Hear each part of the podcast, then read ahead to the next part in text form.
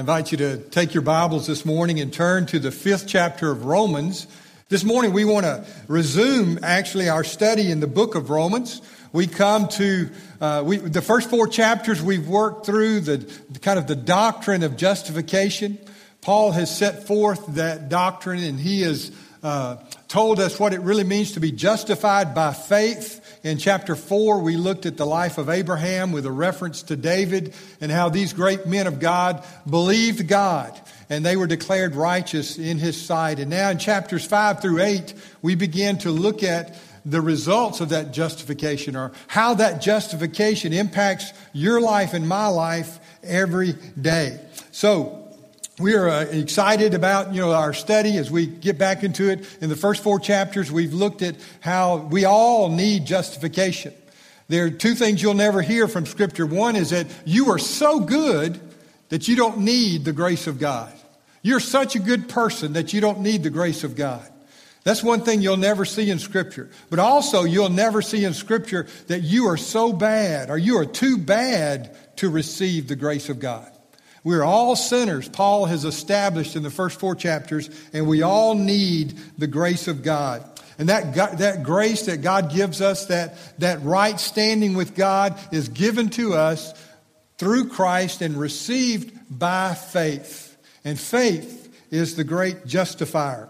So we saw Abraham's faith in chapter 4, a man who believed God's word, a man who believed that God was able to turn things that were not into something that is. He was old and Sarah was old, but yet he trusted God to bring forth the promised seed, and God certainly did that. To kind of summarize chapter 4, we see verse 5 says, To the one who does not work, but trust him who justifies the ungodly, his faith is counted as righteousness. So faith requires that we come to God with empty hands, but yet with a trusting heart.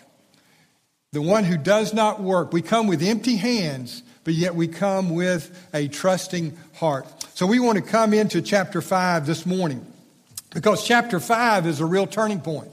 We talk about maybe the, the doctrine of justification becoming kind of a dry theological truth. But Paul turns in chapter 5 and says that this dry theological truth can cause us to have great joy. Great joy. How many of us need joy today? All of us, don't we? We need good news. And that's what we're going to talk about this morning is the joy of justification. How God brings joy to us through justification. How does he do that? Let's look at chapter 5 verse 1 and verse 2. Therefore, having been justified by faith, we have peace with God through our Lord Jesus Christ, through whom also we have obtained our introduction by faith into this grace in which we stand, and we exult now that's an interesting word. We rejoice. We, it's more than just be happy. We exult. We rejoice in the hope of the glory of God. Let me pray for us. Father, we thank you for the hope of the glory of God that we have in Christ Jesus. We rejoice in that this morning. We rejoice in the hope that is ours through Christ. We rejoice in the fact that we've been justified by faith. Lord, we have peace with you. Father, we have access into your presence now, even today. So, God, we come to you in the name of Jesus this morning, asking you to speak to our hearts. Lord, I pray that you would uh, speak to those of us who know you and who are believers in Christ. May we be reminded of the great joy that is ours in Christ. Lord, I pray that you'd speak to those here today who are still searching for truth, who are still looking for hope, and Lord, who need today to come to know the Lord Jesus Christ. I pray that today would be that day and that they would find that joy in you that you have given us. Lord, speak to our hearts, we pray now. In Jesus' name, amen. Amen. How does justification bring us joy? Well, let's look at this this morning. I read a story last week of a lady who was leaving a cancer treatment center. As she was leaving, the nurse said, Susan, you take care of yourself. Susan, you take care of yourself. Her response was a little surprising. She looked at the well meaning nurse, and this is what she said. She said, Ma'am, I have ovarian cancer. I cannot take care of myself. My body is broken. I'm on chemotherapy.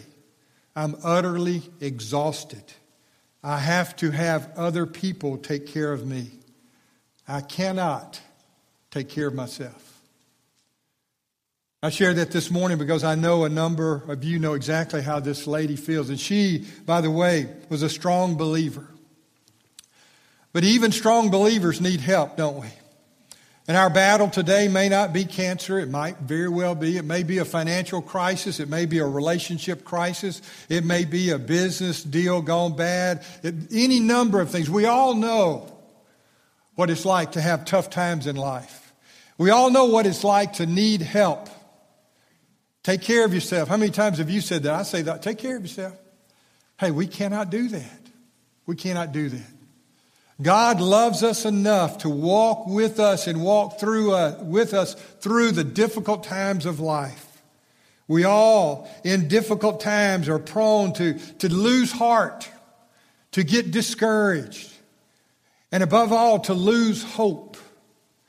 Paul tells us today that there is hope. There is one hope that we can have that's immune to every illness, every sickness, every sadness, and even death. And that's the hope of glory in Christ Jesus that we have. Being, because we're justified by faith, we can have joy in spite of our circumstances.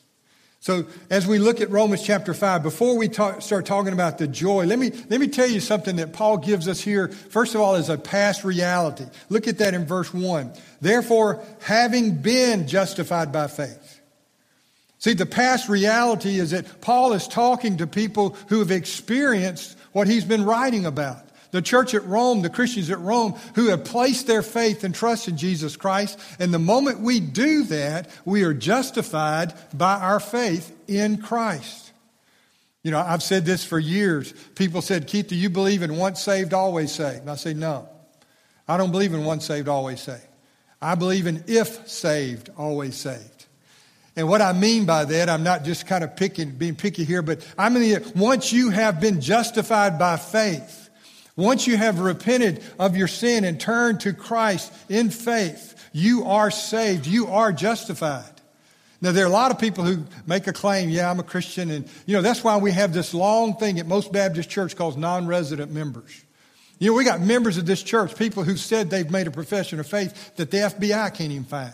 You know, there, there are people out there, you meet them on the street. Are you a Christian? Yeah, yeah, I'm a Christian. But there's no concern for the things of God. There's no concern or desire to be with the people of God. But I believe when we have a genuine faith, it changes us. Amen? That we are different. And so, not once saved, always saved, but if we have tasted of the kindness of God, if we have placed our faith and trust in Jesus Christ, we will be different. And when we do that, we are justified in the eyes of God. And when we are justified in the eyes of God, we have a reason to rejoice. A reason to rejoice. Now, this justification that Paul talks about here is a justification. It is a, uh, he's speaking of a legal standing. It is a position of righteousness. Once we are justified in the eyes of God, we are positionally right with God. We are in Christ. We have been declared righteous because of the work of Christ. He took our sin upon himself on the cross and he gives us our give he gives us his righteousness, that miraculous exchange. See this justification, this standing with God, it makes a difference. It makes a difference. As a matter of fact, it dramatically changes how we view life through the good times and especially through the bad times. Notice how Paul mentions here we should rejoice or exult. What do we have to rejoice about? First of all, we can rejoice because we have peace with God. We have peace with God. Now, peace, that's something everybody wants, isn't it? We hear a lot about peace on earth around Christmas. We just finished the Christmas season. Peace on earth, goodwill toward men. Hey, wouldn't it be great to have world peace? I mean, just this weekend, some guy, you know, at the Fort Lauderdale airport kills five people. Wouldn't it be great to not to pick up the newspaper to listen to news and we don't hear we don't hear about those kind of we don't hear about terrorists in the Middle East. We don't hear about terrorists in our own country, and we have peace, world peace. Wouldn't that be great? How would we react if all of a sudden we were declared world peace? There may be some here today who remember when uh, World War II ended, VJ Day, and the, the war was over. Japan had surrendered, and we had peace. Remember, there was celebration in the streets. There was great exuberance. That's how we respond when we think that we're at peace, world peace. Unfortunately, that peace didn't last very long. People looking for world peace. There are other people who are looking for peace of mind. You know, we live in a day where prescriptions for antidepressants are among the most common medications prescribed by doctors. People everywhere are searching for peace of mind. And they'd be thrilled to see their anxiety come to an end, to be at peace. There's some people today whose greatest need they feel like is for peace in their home. They live in a war zone. Married couples are fighting. A great conflict there. Children are rebelling and they're looking for peace in their home, and their homes are far from happy homes because there's so much turmoil there.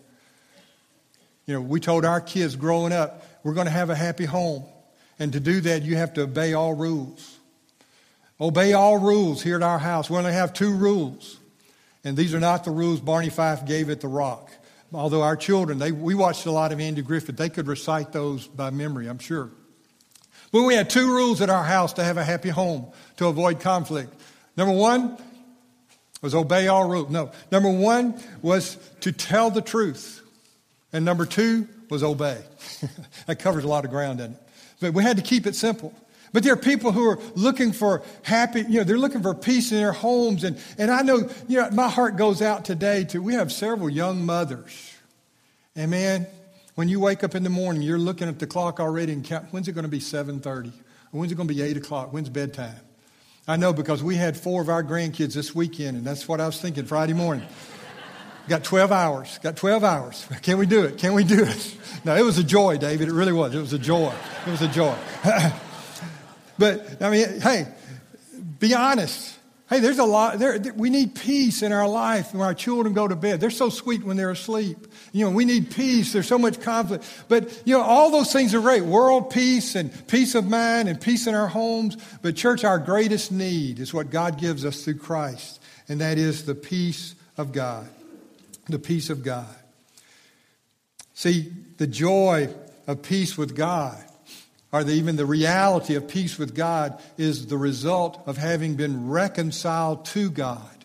That's what we're going to see in Romans chapter 5 is that, see, we were at odds with God. Before you can have peace, you got to understand that there's a conflict. We got to understand that we are at war with God. Look at Romans chapter 5, verse 10. We are by nature hostile to God. We don't, we, you know, again, we won't dwell on this now, but verse 10 says, For if while we were enemies, look at that. 510, while we were enemies, we were reconciled to God through the death of his Son. Much more, having been reconciled, we shall be saved by his life. To have peace with God, we must first realize and admit that there's a broken relationship. In reality, the Bible calls it a war. A war. You know, a lot of us have a hard time with this idea. I did. I'm an enemy of God. Yeah, outside of Christ. I'm considered to be an enemy of God. Billy Graham, in his book written back in the 1950s, entitled Peace with God, says this The greatest warfare going on in the world today is between mankind and God. People may not realize that they are at war with God, but here, here's the key. People may not realize that they are at war with God, but if they don't know Jesus Christ as their Savior, and if they have not surrendered to Him as Lord, God considers them to be at war with Him.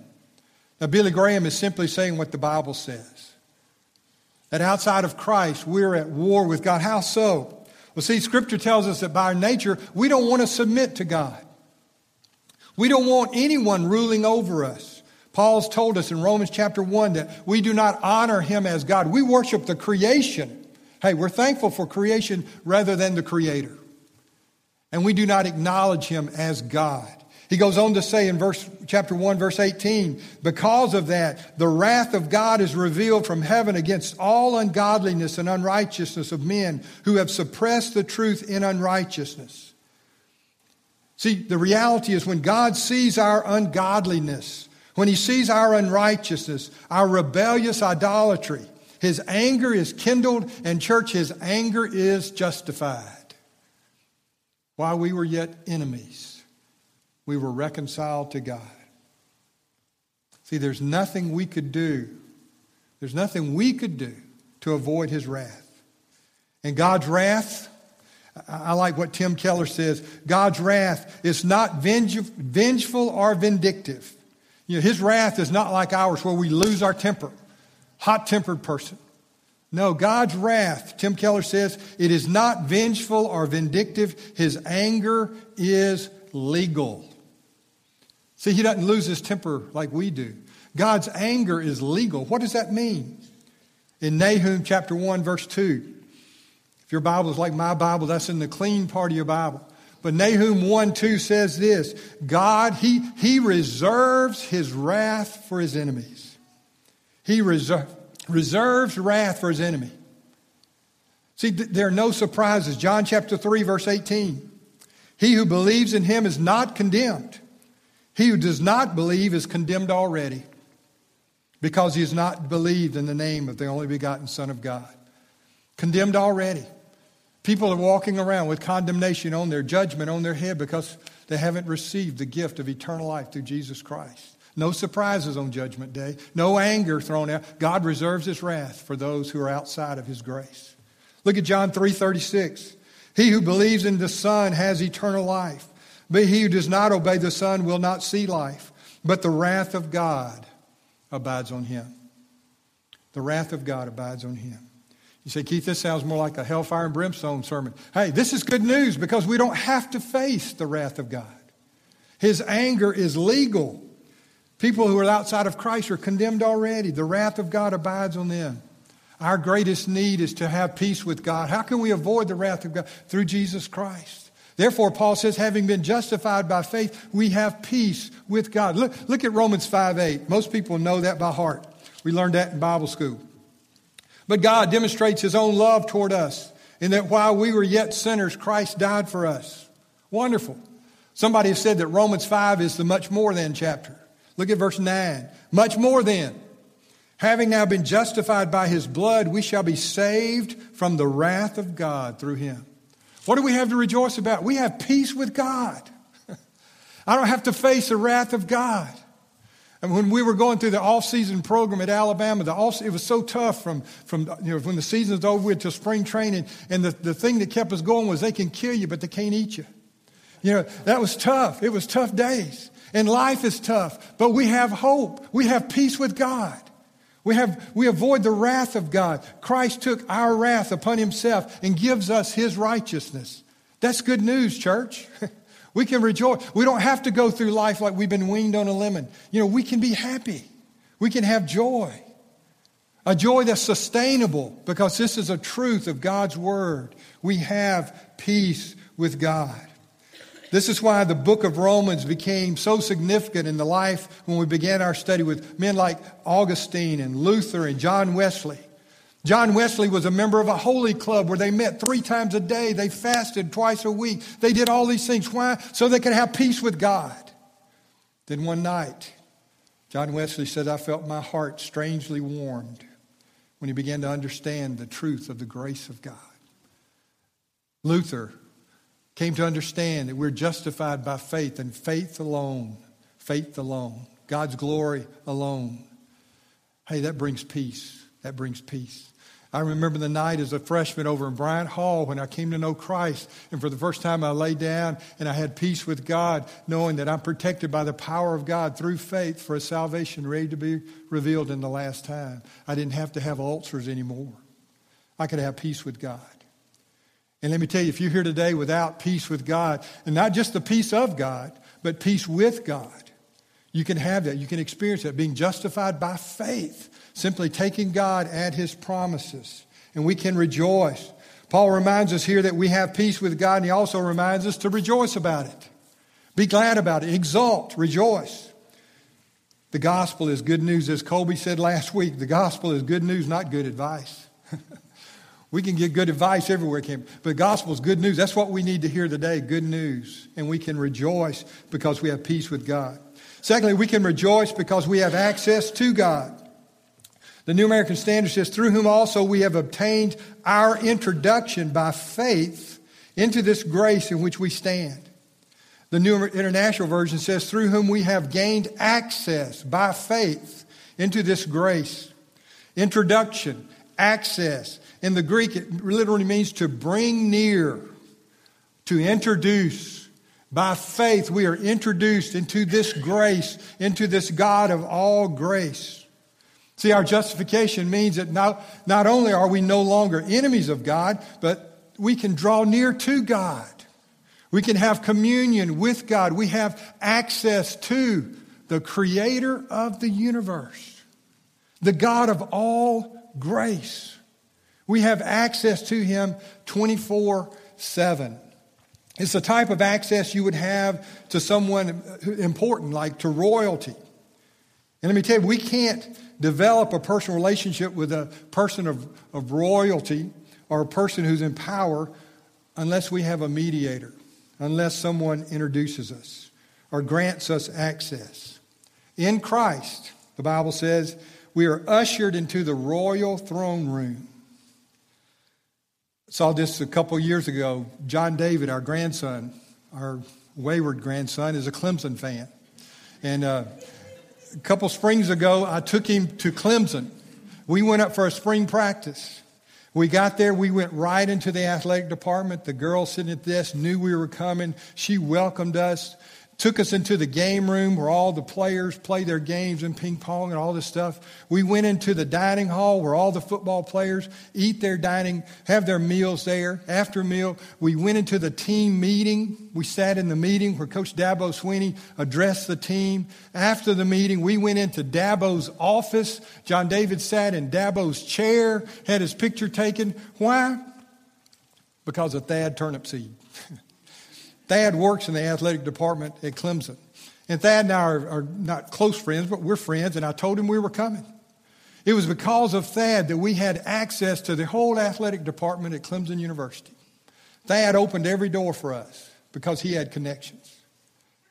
See, that's what Paul's telling us here. How about connections with the God of the universe? How about 24 7 access into the creator of all? Through Jesus Christ, the writer of Hebrews says a lot about this. We can come boldly before his throne of grace that we may obtain mercy and find grace to help in our times of need. Because we need someone to care for us. We can't take care of ourselves. We have access to the creator of the universe. Because of Jesus, we're no longer enemies of God. We're now children of God. We have access to our Heavenly Father. We have access into His presence we can rejoice. Hey, if you ever get down thinking, you know, oh, life is tough, hey, if you're a Christian, man, think about it. We have peace with God, we have access to God. And thirdly, the main point, I think what Paul's trying, we have the hope of the glory of God. We can rejoice because we have the hope of the glory of God. We exult, we rejoice in the hope of the glory of God. See, it's interesting. Our past has been taken care of. We've been justified by faith. Our past sins taken care of. Our present is under control because we have access to God through Jesus Christ. And then also our future is secure because in Christ we have the hope of the glory of God. I love what E.V. Hill said that Jesus Christ is the same yesterday, today, and forever. He said, I interpret Jesus can handle my yesterdays. All my sin is dealt with. Jesus can handle my todays. He's there with me. And Jesus is big enough to handle my tomorrows. I don't have to worry about the future. We can rejoice because we have the hope of the glory of God. Justification means a certain hope of glorification. Now, this is not a hope like I hope Alabama wins tomorrow night. This is not that kind of hope. It's a hope that's a certain, awaiting certainty. It's the hope that is ours that we look forward to. In 2 Corinthians chapter 3, Paul says that we're being transformed into the same image from glory to glory, just as from the Lord. This is a hope that began the moment that you became a Christian, and now we're being transformed from glory to glory until we are like Him, and we will see Him in all His glory. We will experience the glory of the Lord in His presence. That's the hope that we have in Christ. It's a hope that captures our attention. It's a hope that demands our affection that we long to be with Christ. Isn't it interesting? The more we understand how much God loved us and allows us to have peace with Him, and the more we understand how God loves us and allows us to have access to Him 24 7, the more we're going to long to be with Him, the God of the universe, who saved us by His grace. See, this kind of presents a problem to me for a lot of people who say they're Christians. First of all, they have little regard for the glory of God, have little desire for the people of God. And yet they say, I'm going to heaven. Hey, what do you think heaven's going to be about? The people of God around the throne of God worshiping the God of glory for all eternity. If you don't have some semblance of a desire now, what makes you think you're going to have that desire for all eternity? The hope of the glory of God. That, what it means, I think, to us today is that we're concerned about the glory of God the glory of God in our life, the glory of God in His church, the glory of God in creation. We have a heart for the glory of God. We long to experience personally the, His glory. We long for His presence. So let me ask you this morning, as His people, do we long for the glory of God in our lives? Do we long to see God glorified in us, in His church, in His creation? God's glory. God's glory. The type of joy that God gives us is a joy that comes from realities, from truth. We have peace with God. We have access to Him 24 7. And we have the hope, the hope of the glory of God.